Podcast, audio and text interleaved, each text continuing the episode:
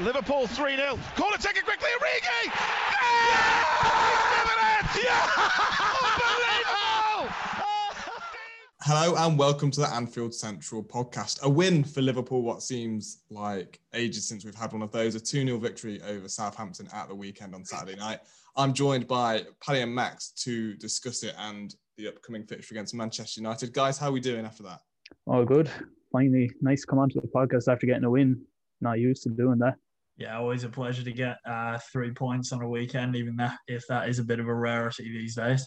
Yeah, so it was a t- obviously a 2 0 win over Southampton. Mane and Thiago with the goals. What are our overall thoughts on the performance? Um, it was decent. wasn't great, but that doesn't really matter at this stage of the season. I don't think. Um, you know, all that really mattered was the win.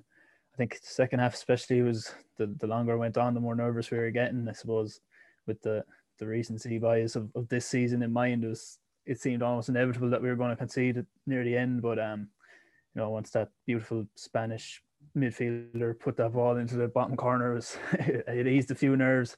Um, so yeah, it was it was nice to finally be able to put a team to bed. Yeah, that was it. I mean, it was following the script rather nicely, wasn't it? Liverpool go 1 0 up in the second half. Sorry, yeah, Liverpool go 1 0 up in the first half. Pressure starts to build from the opposition team. Liverpool miss a few chances. Someone like Yannick Vestergaard gets up at a corner, 1 1. We all cry and then repeat. But this time, no, no. We um uh, the pressing game um, was much better towards the end of the game, and uh, as Paddy said before, the rather gorgeous Spaniard um, in our midfield scored his first goal for the club. Good goal as well. Um, I mean, he's got the technique for it. You always see him popping up on the edge of the box and taking volleys that are always blocked, but he always hits them really well from the edge of the box. Yeah. He can strike a ball. I mean, anyone who's got the passing range that he does knows how to strike a football. So I think he's definitely one of our biggest threats in range, which we just we haven't had that since Coutinho, really. Yeah, it was really good to see him get on the get on the score sheet and maybe put some doubters, um, shut some doubters up a little bit. Uh, I feel like I ask this question every every week recently, but in terms of the top four race, it was obviously kind of massive to get the three points. It was a slim chance probably before the weekend. Probably is still slim, but a bit more doable with Leicester and West Ham both losing. Do we now see it as a straight fight for that fourth spot with us and Leicester? Um, it is and it isn't. I think Chelsea are, are kind of gone. I don't think we should be focused on them anymore but you can't really rule out West Ham yet, considering under normal circumstances you probably could because I don't think they're going to win their last three games, but I'm not sure we will either. So I think it's there's still three teams in it. Um, I suppose considering Leicester's fixtures, they're the logical team to, to try catch rather than Chelsea. So I think yeah, essentially it is between us and Leicester, but I wouldn't rule out West Ham just yet. Well, the benefit is um, for us is that Leicester's fixtures are awful, and it looks like they are heading into their you know traditional run of really bad form towards the end of the season. Um, and yeah, it's Chelsea are gone as um, as Paddy said. Like I don't think that's going to happen. West Ham, I think will if they beat Brighton, I think going to the Amex is a. I know Brighton haven't been in the best form recently, but going to the Amex is tricky. Um, but I think if West Ham win that, they'll win their last two games against um, uh, West Brom and Southampton. But if we win uh, all our games and they win all theirs, we finish ahead of them. Um, uh, United, I yeah, I I don't think we're going to beat United. To be perfectly honest, I, I think that Ole Gunnar Solskjaer, I don't know if he's petty enough to, I'm not going to say throw the uh, game against Leicester, but I think it, it's a very convenient excuse for him to try and do some damage to a rival to say, oh no, like, you know, the, um, the fixture pile, which is accurate. The fixture pile up is going to kill us. I need to rest players in in this game. Oh, what a coincidence! It's against Liverpool's main rivals for the top four finish, and then we can bring our starting players back in to um, uh, play against Liverpool at Old Trafford. Yeah, I mean, I think a lot of people on social media have been making that point. Um, and it'd be interesting to see what what what the team selection looks like in both those games. Um, just on a side note, if you're a Leicester fan and they do miss out on top four this year, I think last season they were in the top four places every single game week until the last game of the season, and then this year, I don't know if that stat is exactly the same this year, but they've definitely they've been in the top four pretty much the whole season. So if they drop out two years in a row, it must be absolute killer. Um, so yeah, it'd be interesting to see what happens in the, the remaining fixtures. In terms of this game, a bit more precisely, Alisson got man of the match. He made a couple of really good saves. Um, there was one nil nil what he made. What he made. Um, with a bit of a makeshift defence in front of him, he was his role was obviously of greater importance than maybe it would be if you have a Van Dijk and the Gomez partnership. Do we think we undervalue his role in the team a little bit when the last two years or, or so we've obviously had a very stable back four, a really prolific front three. Do we think maybe we sometimes take Alisson for granted? I'm not sure we did before this season anyway. I think everyone kind of appreciated that he was, you know, one of, if not the best goalkeeper in the world. Um, this season, you know, he has had a bit of a tougher time of things. I suppose not his fault. He's he's suffered with injury and then I suppose personal tragedy as well, which has definitely had an effect on his his on field performances. But yeah, I think he definitely reminded everyone of exactly how good he is at the weekend. Um, yeah, so I think he's he's not the kind of goalkeeper who's going to pull off these fingertip diving saves because basically his positioning is so good that he doesn't need to pull off these you know madly acrobatic saves. Um, so I don't know, maybe he doesn't get as much credit as he deserves in that sense. But yeah, he's you know on top form, probably the best in the world. He looked, I suppose, a lot fitter. I, th- I think he's he kind of put on a bit of weight at some stage there in the middle of the season as well. Whereas I think at the weekend he looked a lot fitter, a bit leaner as well. So hopefully he's he's back to his best now if he can just avoid the injuries again. I suppose. Yeah, that's the biggest thing for me is that like with with a goalkeeper as much as anything, I think you need rhythm. Um, when you're going into it, like I mean, obviously there's the substitute keeper curse with Liverpool. Whenever a, a, substitute keeper comes in against us, they always seem to turn into some sort of hybrid of Lev Yashin, and Manuel Neuer, and Gigi Buffon. But in most cases, I think Alisson struggles when he comes back for a game or two quite often when he's come from injury, which and he does get injured a lot for a keeper. Um, but yeah, I think if if you don't have him behind Van Dijk and Gomez and you know the whole celebrated back line, I don't think it's as effective. He's not as good as Ederson with the ball at his feet, but he's you know he's very very important to how we build our play from back. Very confident to claim crosses. He's a big, powerful presence, not afraid to come and collect the ball if it goes in behind, which again, if you're playing a high line like we are, is vital uh, that's going to be even more important with probably a back uh, centre back pairing of Rhys Williams and um, Nat Phillips against the likes of Marcus Rashford and Mason Greenwood with their pace um, on Thursday against Man United. He's probably going to have to do a lot of sweeping up, and I just hope that we don't see a Leicester City style cock up where he runs into his own defender and and um, and their striker goes in and scores. Let's hope we've only seen that once this season. Yeah, and we've obviously seen him make some fantastic saves in his Liverpool career. Obviously, the the one that sticks in the mind the most, the most famous one, is probably that one he makes against Milik against Napoli um, in the Champions League winning season. Just before we move on, um, do we think would we say Alisson's best keeper in the league?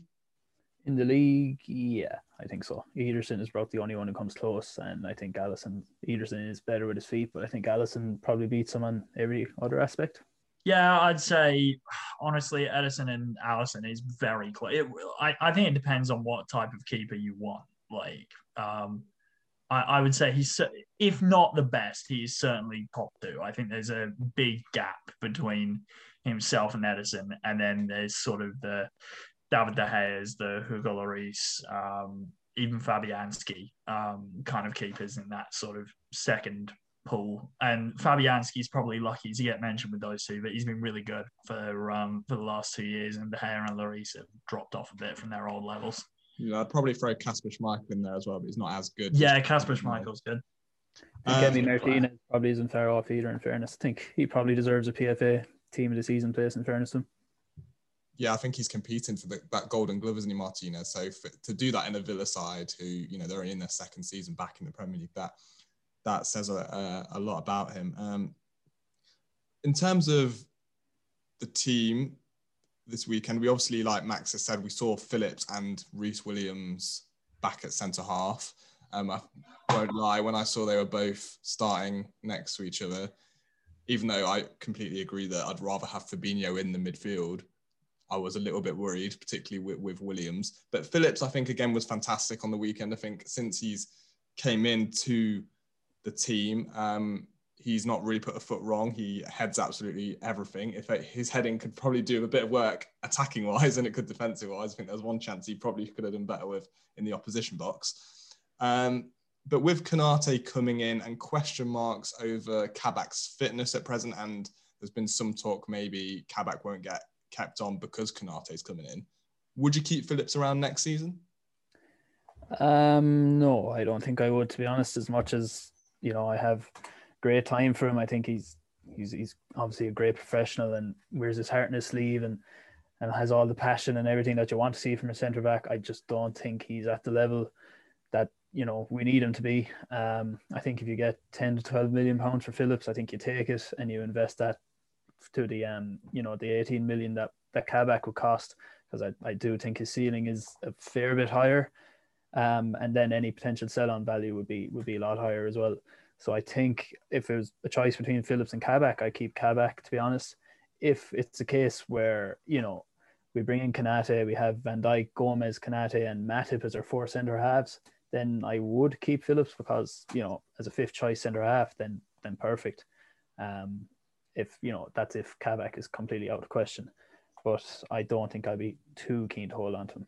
Yeah, I agree with Paddy on that one. Um, if if um, Kabak isn't coming, which I've seen some rumours that Liverpool are only signing once and a half this summer, um, whether it's Konate or um, uh, or Kabak, um, then yeah, keep Phillips around. That's if Phillips wants to stay. He's not that young anymore, and you know I'm not sure.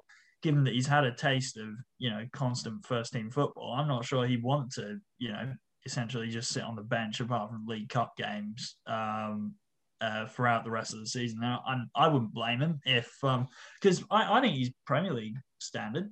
I, I don't see why a Burnley or a Brighton or someone like that um, wouldn't come in and pay, you know, 10, 15 million quid for him. And I think you do, I think you do fine um, at those clubs. And I think that it would be a, I think it'd be a disservice to say to him, no, we want to keep you as a fifth choice centre back um, you know, when he's heading into his mid 20s and could be playing first team football when you have Konate coming in um, with Matip, Van Dijk, and Gomez. And then you even got Rhys Williams if it all goes horribly wrong again, is the fifth choice.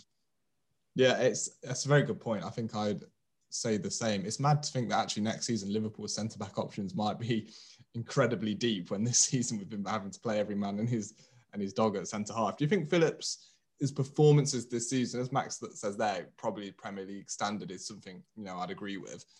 Before this season, I think there was link, he was linked with moves to like the Championship. He obviously had a loan in in in Bundesliga too um, with um, Stuttgart. Do you think he's kind of shown to potential clubs what he can do, and then because of what he's had to do in this team, come he kind of come in as a deputy, he's his status within with, within the game's arisen, and maybe Premier League clubs who wouldn't have considered him before will be looking at him this summer. Yeah, I think definitely. I think especially you know your typical British manager, your Bruce's, your Dyches, your Mark Hughes. I don't. He's not in charge of anyone, but I'm sure he will be at some stage. They'll all probably love Nat Phillips. I think um, you know if he wasn't, I suppose Bolton born and bred, he'd, he'd probably be on his way to Burnley already.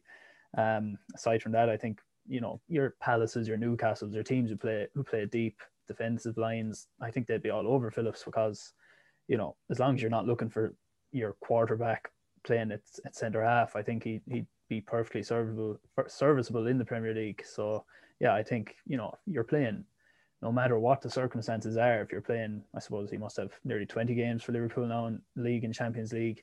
You can't be that bad. So I think that's that's going to do him um, give him some credit in the bank at least. Yeah, I mean, like for, for a team who's sitting a bit deeper, he, you know, his his aerial win rate is fantastic. Um, he's, you know, he's not afraid to um, go into a challenge. He's not that bad with the ball at his feet. Like the narrative that goes around him, you'd think that he had two left feet, but he, um, no, he's fine. Um, like there's talk around sort of Ben Mee and James Tarkowski, Burnley just churning out English centre halves left, right, and centre. And I wouldn't be surprised if someone came in for Tarkowski or Mee because they're both they're both decent defenders.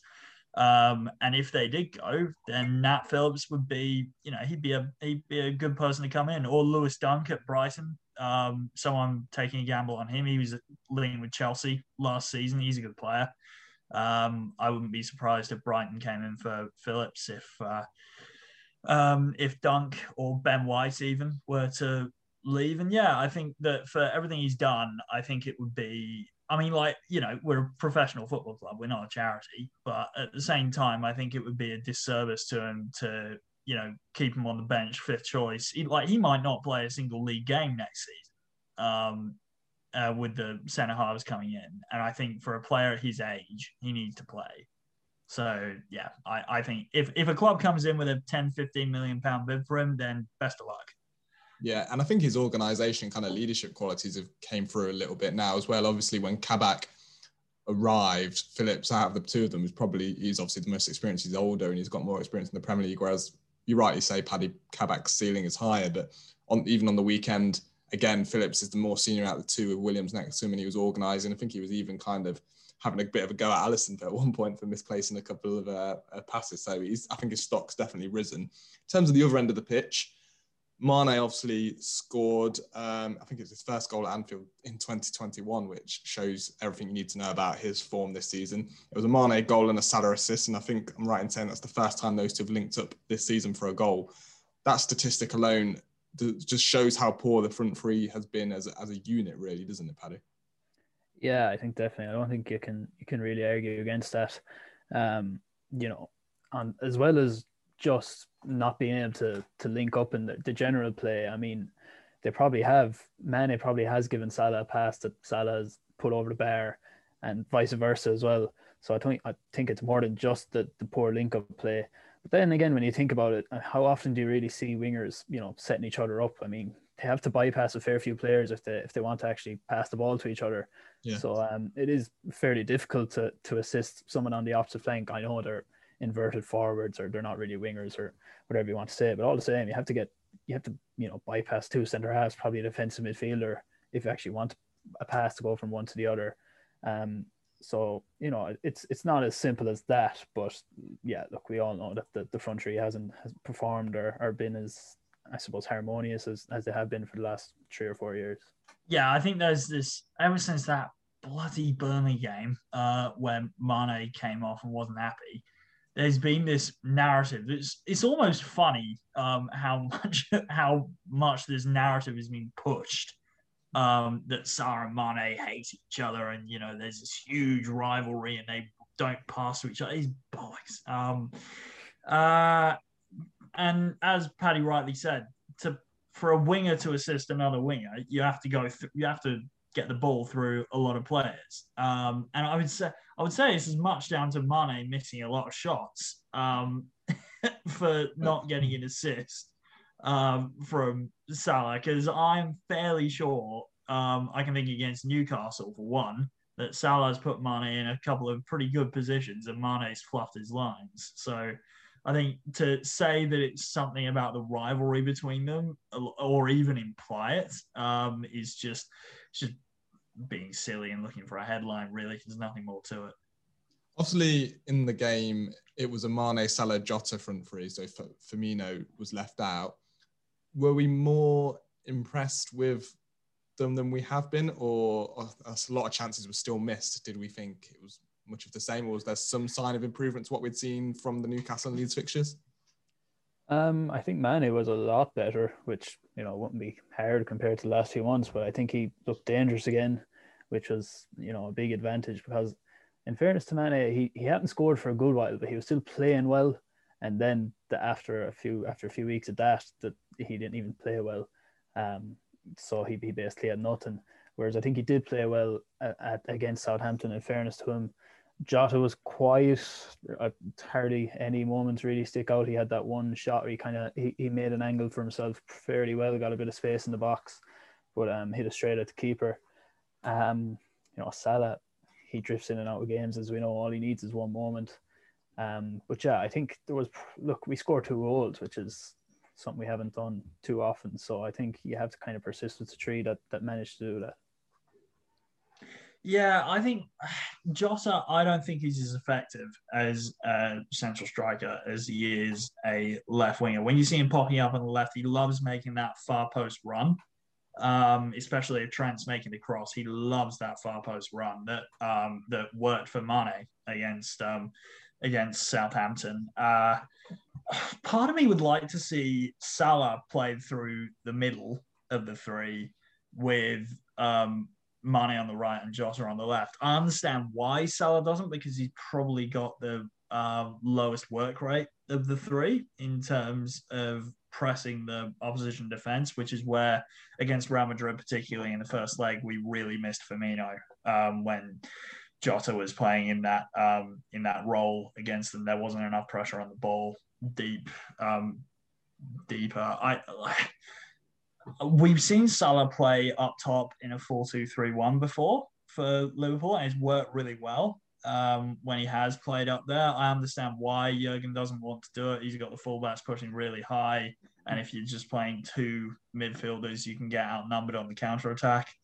Um, but yeah, I think if you're going to play that front three, I think having Jota in the middle minimizes his effectiveness. And Salah, much as I love him, he he is a he is a bit predictable. We have to be honest. Like anytime Salah's going at someone, you know he wants to get onto his left foot. You absolutely know that, and that doesn't mean that it doesn't work a lot. It does, but there were there were times there was a time in this game where he receives the ball, he's in the box, he's right footed, he would have shot first time, probably scored. But he tried to dribble forward, Forster narrows the angle. Salah realizes he can't shoot on his left and hits a really weak effort with his right at Forster. I think if you switch around the positions of the front three, you have a bit more flexibility in your attack. And the game obviously was concluded with Thiago's first goal, a really nice hit from outside the box. Um, he came under a little bit of scrutiny, mainly from pundits, I'd say, rather than Liverpool fans who perhaps don't understand his role as well as they should do. Um, but he's definitely got an, you know got an eye for the goal when he's in the right position. And we were talking off air before and saying how good he is at, at striking the ball. Do we want to see him more in advanced areas if possible? Because he's kind of been in some games being dragged quite deep, and I think we saw with that goal what he can do when he's closer to the opposition goal. Yeah, it's a tough one because um, I was actually very, very impressed with him in those deeper positions on Saturday. I think he was, you know, dropping between Phillips and Williams and collecting the ball and and you know playing that playmaker role. Um, he was, you know, your typical quarterback, number six or whatever. Um, and he was spraying balls there that you know he had no right to spray. Um, I think the system was was slightly different because you know Fabinho was usually that man receiving the ball from centre half, but it was you know as I say it was Thiago this time, and I think it, it mirrored actually what Real Madrid do and what we saw against us. It was you know the number eight or the the more advanced midfielder, which in this case Thiago was Toni Kroos for them.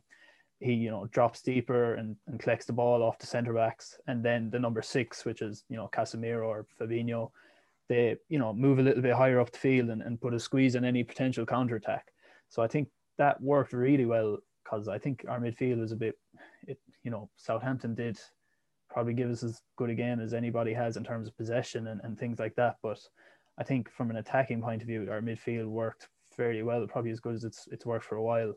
So um, you know, I do think Thiago's best attributes are as that quarterback. I think you know, I can see the argument for why would you not use his attributes to play the play the final pass rather than the, the pre-assist. But I think we did try that for a while, and I'm not sure it worked. Um, so yeah, I, I, I don't know. It's, it's a difficult situation, but I, I do think that he is better in the deeper positions. Yeah, I think that his attributes don't really suit being higher up the pitch. He's he had the form of his life at Bayern Munich last season, playing in that sort of deeper playmaker role with um, Kimmich um, covering for him. And I think we've seen him and Fabinho dovetail really well in that regard.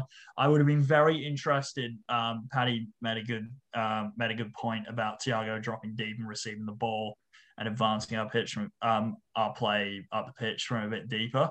If Danny Ings had played with how much he presses and how much of a pain in the ass he is for um, defenders receiving the ball, I would be very interested to see if Thiago still played that role because obviously you want someone who's able to, you know, Thiago can beat a press, but I'm not sure he would have been as happy with someone like Ings chasing him because Southampton were missing him quite badly on the weekend, I thought. Moving on to the next game, um, Manchester United away now looks massive. Obviously, this is a rearranged fixture due to the protests a couple of weeks ago. And because of that, their fixtures now look quite congested. They play Leicester at time recording tomorrow, which is Tuesday. Before us, they just have one day break between those games. Obviously, Max alluded earlier to the fact that maybe they, well, they're going to probably have to rotate at some point. Um, do you think whatever that rotation looks like could benefit Liverpool in the sense that, essentially they're, they're going to be knackered? Yeah, um, look, I think Max kind of alluded to it earlier on. It suits them to, to rest players against Leicester tomorrow night and and you know roll over and let them beat and let Leicester win the game, and then you know just to spite us basically.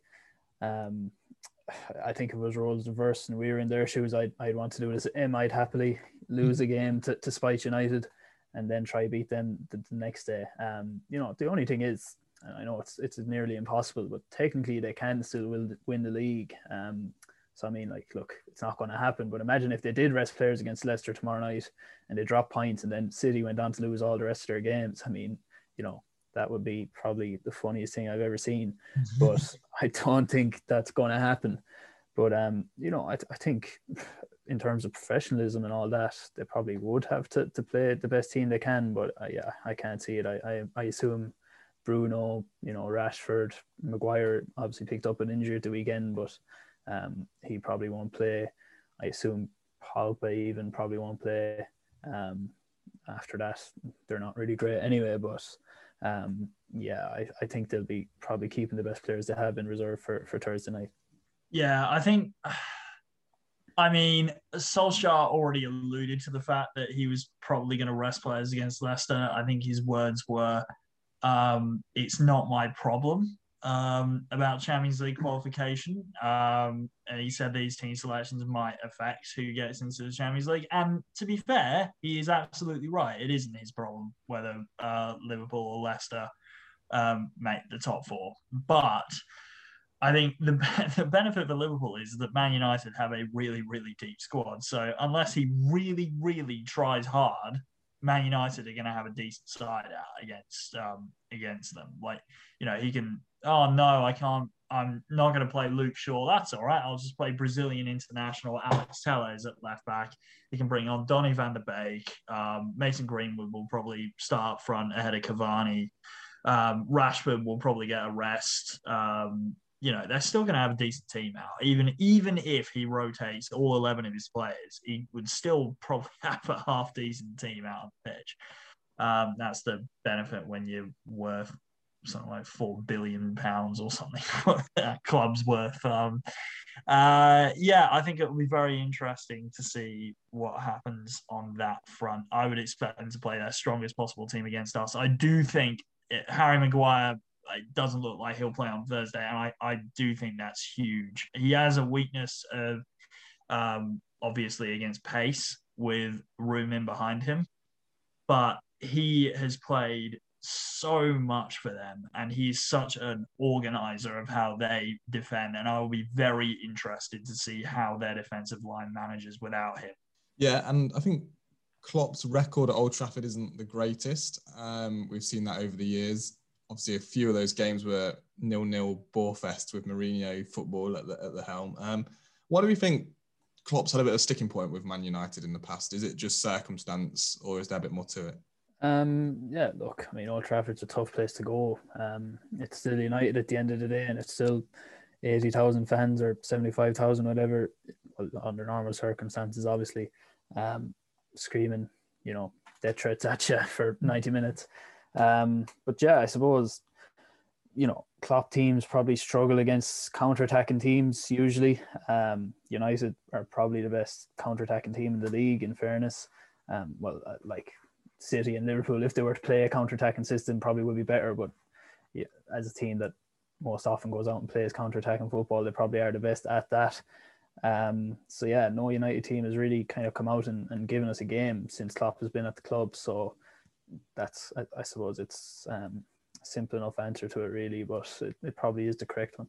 I think um, one thing I will say for Solskjaer is that he was very smart in um, last season's game at Old Trafford, playing the back three, having split strikers. Um, both, I think it was Rashford and James up front. I think for Man United in that game, and they played really wide, the two strikers, and they waited for Robertson and Trent to bomb on and they would play the ball in behind um, the two fullbacks um, quite a lot and sit deep. And Maguire and Shaw just shut down Mo Salah on that side because if you don't give Mo space to run into, and the same with Mane, same with a lot of our forwards, if you don't give them space to run into, they struggle. Um, I'll be very interested to see how Klopp approaches it tactically. I wouldn't be surprised if, given the situation we have in defense if he went for it a bit and played a 4-2-3-1 because what that also does um, is he could play Salah at the point, um, and it would give uh, fullbacks a little bit more cover. Um, when they go forward, you got the wide men slightly deeper, gives you a little bit more security. Play Fabinho and Thiago as a double pivot. They're both used to that um, that system, the balance will work quite well. Um, and then Bobby playing in that number 10 role. I I would be I would not be surprised if we saw that, given how United like to play against us, playing those two wide strikers to get behind our fullbacks. On on that point, that sounds really good and really positive, but I wonder if, and I hope this doesn't happen, but I'm wondering if he will go Fabinho back in the centre half position for this fixture with it looks like Kabak's not going to make it, not going to be fit for this game.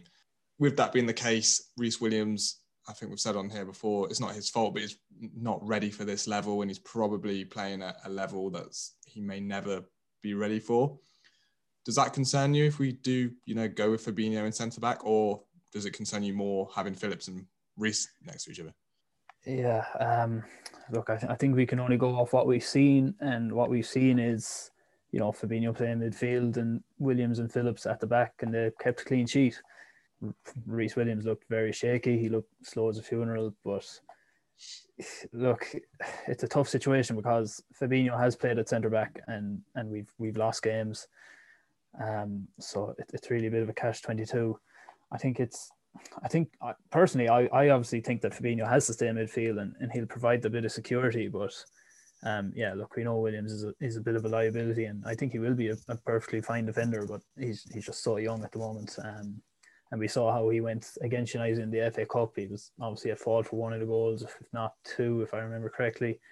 Um, and look, I, I know Ben Davies apparently had a knock at the weekend, but could this be the game for him? I don't know. I, I wouldn't mind hearing what you thought about that because, yeah, look, I presume he's chained up in a basement somewhere, but like we saw Trent come in against United a few years ago, you know, out of the cold. We saw Nathaniel Clyne come in from after two years out against United and, and start the game. So I don't I don't think Klopp would be completely against it as as some people probably think he would be. Um, so look, the end of the day, Davies probably is going to be fit anyway. But I, if he is, then I I'd obviously try go with that. And I suppose better the devil you know than the devil you don't, or whatever way that saying goes. Um, so yeah, look, I I I'd rather see Fabinho midfield personally, but uh, yeah, it's a tough situation again. Yeah, um, I, for me, it's not even a question. Um, Man United's threat goes through Bruno Fernandes. That is just it. And Fernandes likes to play in that space in front of the defenders. If he's not getting the ball, United's threat is seriously reduced. Um, and I think that Fabinho in that role, he can bully him, he can get close to him, he can make life difficult for him. Um, and at centre back, he just doesn't have the opportunity to do that. And uh, the balance in our midfield gets completely thrown. If Jordan Henderson was hit, was fit, and he could slot into that number six role with um, Fabinho at centre half with Thiago and Gini in front of him, fine, I wouldn't have an issue. But not having that combative presence, someone to, you know, organize the midfield when we're behind the ball, um, to make life difficult for Manchester United's creative players. The the results we've had speak for themselves. When Fabinho plays in midfield, we win. When he plays at centre half, we don't. And this is a must-win game. I think with the data that I'm sure the Liverpool um, staff have collected, there is only one choice, um, Williams and Phillips. I don't think Davies will get thrown into it. Um, I think if Jurgen wasn't ready to throw him in against Southampton, I think he certainly won't be willing to throw him out of whatever basement he's chained up in um, uh, onto the Old Trafford turf, especially a player coming from Preston um, to play his first game against the likes of like Edinson Cavani is probably one of the best point men I've seen, and to put him up against Cavani for his first ever Liverpool game would be harsh. I think Williams, no matter what happens, he's not ready for this level. Like he, I'm sure he's a lovely lad, um, and I'm sure he'll forge a good career in the Championship or League One or something. But he just isn't ready for this level. But it's the situation we're in. Um, in terms of the midfield, obviously, personally, I thought it looked a little bit leggy towards the end against Southampton if we played a 4-2-3-1 like Max was suggesting there, that wouldn't be so much of a problem. But I was just wondering, would it be time for someone on the bench to kind of step up? Maybe not Oxlade Chamberlain or Curtis Jones. Um, obviously, Milner and Keita are both injured for this fixture, and we're not sure what they'll be, what their fitness levels will be like for for Thursday. But what do you think of, of that as an option? Yeah, I don't think against United I look, I personally again would love to see one of them play probably instead of Wijnaldum, but I doubt they will. Um, I think Ox especially. I think he gets a bit of a raw deal. I mean, I think we forget just how good he was when he first came in, and he, he went on that run of form. Obviously, scoring against City, um, scoring a, a massive goal, and then obviously he just got that injury. And, and look, even last season at the start of the season, he scored an unbelievable goal against Genk. He scored a good one against Arsenal in the in the EFL Cup. I think he, he is a really good player, especially for, for somebody who I suppose as versatile as he is. But I do think playing that number eight role, he, he can bring something special. We saw it against Atletico Madrid as well. I think Jamie Carragher references every time he sees Oxlade Chamberlain that that was probably the best game he, he played in the Liverpool shirt. Um, and you know if he can be trusted in the Champions League knockout, um, it was the last sixteen, wasn't it? If he can be trusted in that game, then there should be no reason he, he can't be trusted anymore. But I, I think, yeah, there's no way that Klopp doesn't pick Wijnaldum unless Milner is back. Um, I think Wijnaldum starts 100%.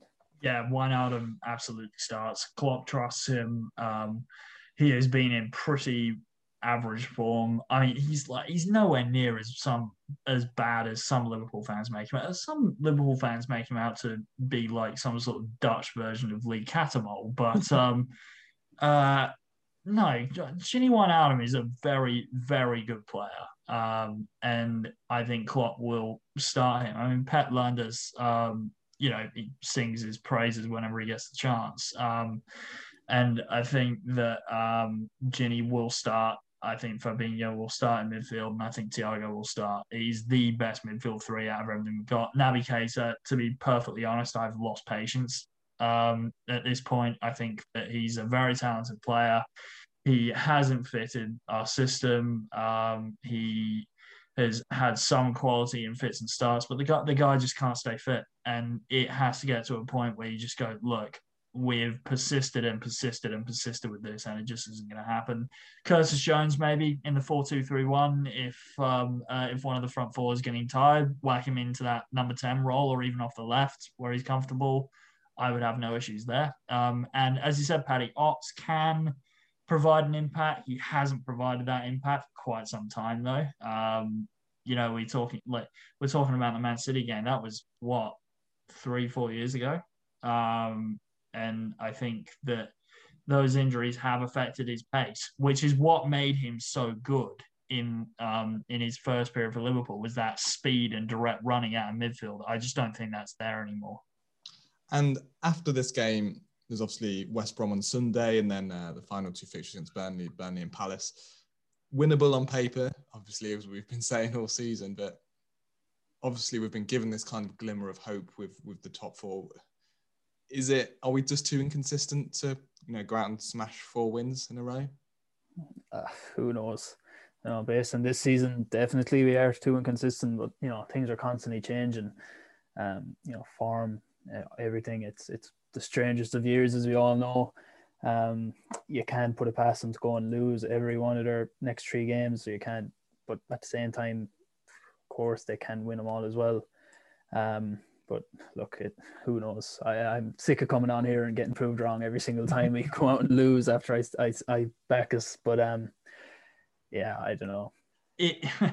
The, as I've said many times before, is this squad capable of winning all our games? Absolutely. This squad is still, I don't care what the results say, this squad is still packed with world class players.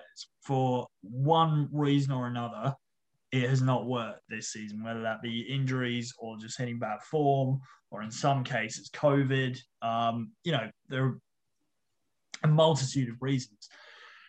And those reasons mean we probably won't win all four games, is the sad fact. I don't think that we're going to beat Manchester United on Thursday. I know, I know the positivity usually comes shining from me, but um, uh, yeah, no, I, I don't think that we'll win all the games. I think we're perfectly capable of winning the games, and I think we will win the games after Manchester United because I think that a loss or a draw um, to Manchester United will give us a kick up the arse, and we'll go, oh my god, we really need to go now, and we'll probably win the final three games. But I think that beating United, um, especially given the loss of Kabak, is a long, long shot. Could happen. I could be wrong, and my God, I hope I am. But I I don't think we'll will be United. Well, we'll keep our fingers crossed that Max is wrong uh, and that we get the win. um, but yeah, uh, you know, it's difficult, isn't it? I don't think we could barely put a run of two wins together this season. So four is a bit of a, bit of a stretch, but we'll have to wait and see. Um, obviously, the final game of the season, Palace at home, fans are expected to be back, 10,000, I think. We've obviously missed them this season. It's not the reason the season's gone the way it has, but I think it's played a part. If we, you know, need a win on the last day eh, to get in the top four, it'll be a massive boost to have fans back, um, even if it's just for one fixture, won't it, Paddy? Oh yeah, hundred percent. I think we saw against Spurs and West Ham those those two games. Did we have fans against West Ham? I think we did. The two games we had fans. I think I think we won. Um, look, the the whole thing about this Jurgen Klopp team is the mentality monsters. Um, that's kind of what makes them what they are, and, and I think obviously Anfield is a massive part of that. So no matter if it's only ten thousand fans as opposed to, to fifty thousand, I think they're going to have an impact definitely. Yeah, I think that losing fans has. I mean, everyone everyone says every team loses fans. You know, like every everyone's had this problem, and it is true. Everyone has had this problem, but different teams are affected differently by um, by losing their fans. And everyone talks about the Anfield atmosphere as a myth, and then acts all shocked when in a on a big European night at Anfield when it looks like we have no chance. The huge Anfield roar gets behind the team, and we come back. And then the and then a couple months pass, and the myth um, talk starts again. Um, yeah, I mean, having fans back will be such a huge boost for the players, and it will be great to sign off with a win. Um, no matter what happens, I think having ten thousand people come back to the stadium will be absolutely brilliant um, to see for um, for fans against Palace, and hopefully we can sign off um, with a positive against that. I mean, like, how good would that be? The the ten thousand fans come back and we win the game to get top four that would just be such a great way to end an absolute shit pile of a season. Yeah, I completely agree. And just, I think we some certain players thrive on having them there. Firmino's the obvious example. I think when we saw them come back in for that short, short spell, he was, you know, a bit, I wouldn't say rejuvenated, but you could see it affecting his, performance. And there's probably two or three others where that's the, the same for as well. And before we go, we'll do the big question of the week where I put a football related question to the guys and just get their thoughts really. And this week is Jose Mourinho at Roma. Obviously, last week he was appointed the Roma manager. And the question is kind of twofold is it, does this appointment signal the end of Jose's time at the top top level of European football? And how will the appointment go? So we'll start with the first question. Is, is he done at the top level? Um, yeah, I think so. I think, like, look, Spurs isn't the top level, if you ask me. I think once he left United, I think that kind of single signaled the end for him. I suppose for competing for titles and, and Champions Leagues. Um, look, the thing with Jose is he just he hasn't moved on with the times. You know, I mean, yes, he had all that success, but that was ten years ago or more at this stage, and he just hasn't managed to adapt to, to not only the game, but I think you know from a human a humanity perspective. I mean, people have changed so much in the last 10, 15 years you know, back in the day, you had Terry and you had Lampard and you had all these, you know, really, I suppose, mentally strong characters that that they're able to take criticism. Whereas, you know, your younger generation, like I'm in that generation myself, I, I'm around, you know, young people all the time, as they're two of yourselves, lads. You just know that certain people can't take that kind of criticism. And Jose just doesn't seem to understand that. So I think unless he is able to adapt and, and, and play, I suppose horses for courses rather than than painting everyone with the one brush and thinking that the same thing is going to work for everybody. I think unless he learns how to do that, then yeah, I think he is done at the top level. Because look, tactically, he obviously he look he plays defensive football as we all know, but I think the biggest thing for him is he he believes that the players don't give him what he wants to get, and and that's probably because they don't like him very much. yeah, it's. I think he was so he had such a close relationship with his staff through all the times um, that he moved with them, and particularly Rui Faria, who was his assistant for years and years and years.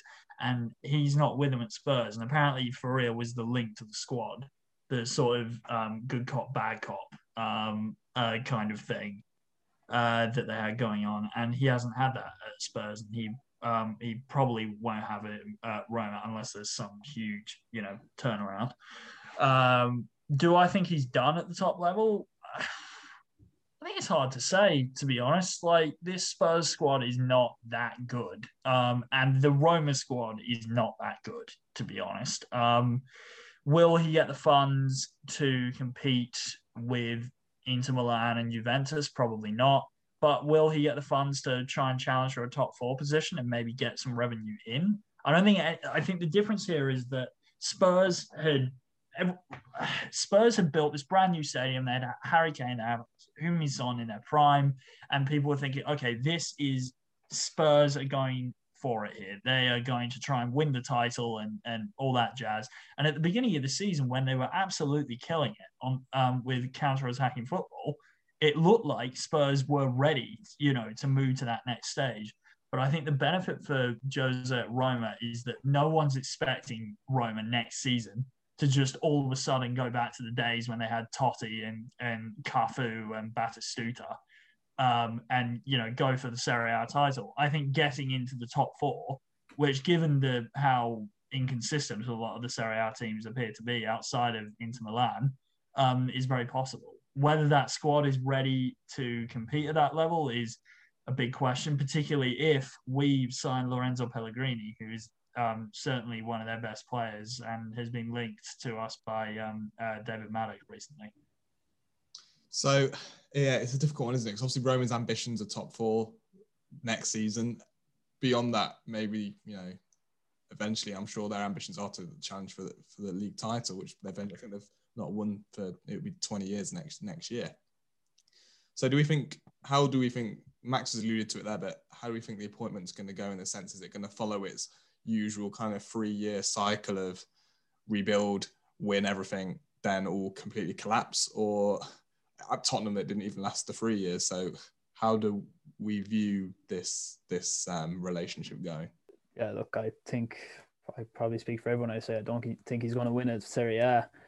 Um, even getting top four next year, I can't see it. I think Inter, Atalanta, AC Milan, Napoli, Juventus, assumably, will get back at it next season. Lazio, they're all better teams than Roma from a squad perspective. Um, but the thing is, as Max said, the, the Roma hierarchy aren't going to be looking for a title next season. They mightn't even be looking for top four next season. I think if he comes in the top seven, then they'll probably be they won't be happy with it, obviously, but they, they I don't think they'd sack him over that. Um, so yeah, I think Max. You mentioned Lorenzo Pellegrini there. I think he's probably just on the verge of becoming a superstar. And I think Jose will absolutely love him because as good as he is going forward, he works like an absolute demon as well. And um, I think he'll he'll love him if he can build a team around him. Then maybe they'll get somewhere. And you know, Edin Dzeko as well is is probably the exact kind of striker that you can see Jose getting a bit of output from, even if he is, I suppose, approaching 35 at this stage. And I know he's been linked to the move away for for a while now. But if he does stay, then you can see him getting a few goals out of him. But do I think it'll be enough to get, I suppose, top four next season? No. Um, do I think it'll be enough to secure Jose a few more years in charge? Then probably, yeah. Um, yeah, look, we know how the Jose cycle goes. He'll probably fall out with somebody eventually. It just depends whether they'll he'll manage to get them back to a good level before that happens or not. Yeah, I think um, he's certainly got players that there's like there's potential there. Um, Zaniolo, if he can keep keep um, Nicolo Zaniolo fit, that will be a huge boost. He is a really really talented young player. Um, and he probably won't get stolen away just purely because he hasn't been able to um, keep fit. But the one issue that Roma do have is um, for a guy who's renowned for his defensive football, um, Jose's best years have been when he's had really good wingers um, to play with. Like um, at Inter Milan, he had Samuel Eto'o was so vital for him playing out wide with Milito up front. At Chelsea, obviously, he had Damien Duff and Arjen Robben um, in his first spell there, and then he had um, Eden Hazard um, ripping it up when he was there um, as well. And Roma just do not have great wide players at the moment. Um, you know, Pedro, like Pedro, who let's be honest is getting on, is probably their best wide player. Henrikh Mkhitaryan um, uh, plays out wide as well, but like they are not of the standard um, that I'm sure Jose would be looking for in his uh, in his team. There's talk about them getting uh, Trincao from Barcelona. I'm uh, sad to say I haven't seen that much of him. What I have seen, I've been impressed with um, playing off the right wing. But uh, yeah, yeah. Um, if he can make a couple of signings in the summer, and he he seems very hit and miss Jose in the market. When he gets it right, he gets it absolutely perfect. But um, he needs to have a good summer if he wants to get Roma to a higher level. And I, I think, yeah, I think he could. I think he's absolutely capable of getting Roma um, to a level where they're challenging for top four. If they're going to win the Scudetto, probably not. But you never know we will see. Um, that's all for this week. So, Paddy, Max, thank you as ever for your time. Thanks for having me on, this. Always a pleasure, mate. Thank you. Brilliant. And we'll be back next week um, with all the latest Liverpool news. Until then, you can keep up to date on our website, anfieldcentral.co.uk, and our Twitter at Anfield underscore central, with all our podcasts available on ACAST or Apple Pods. But until then, goodbye.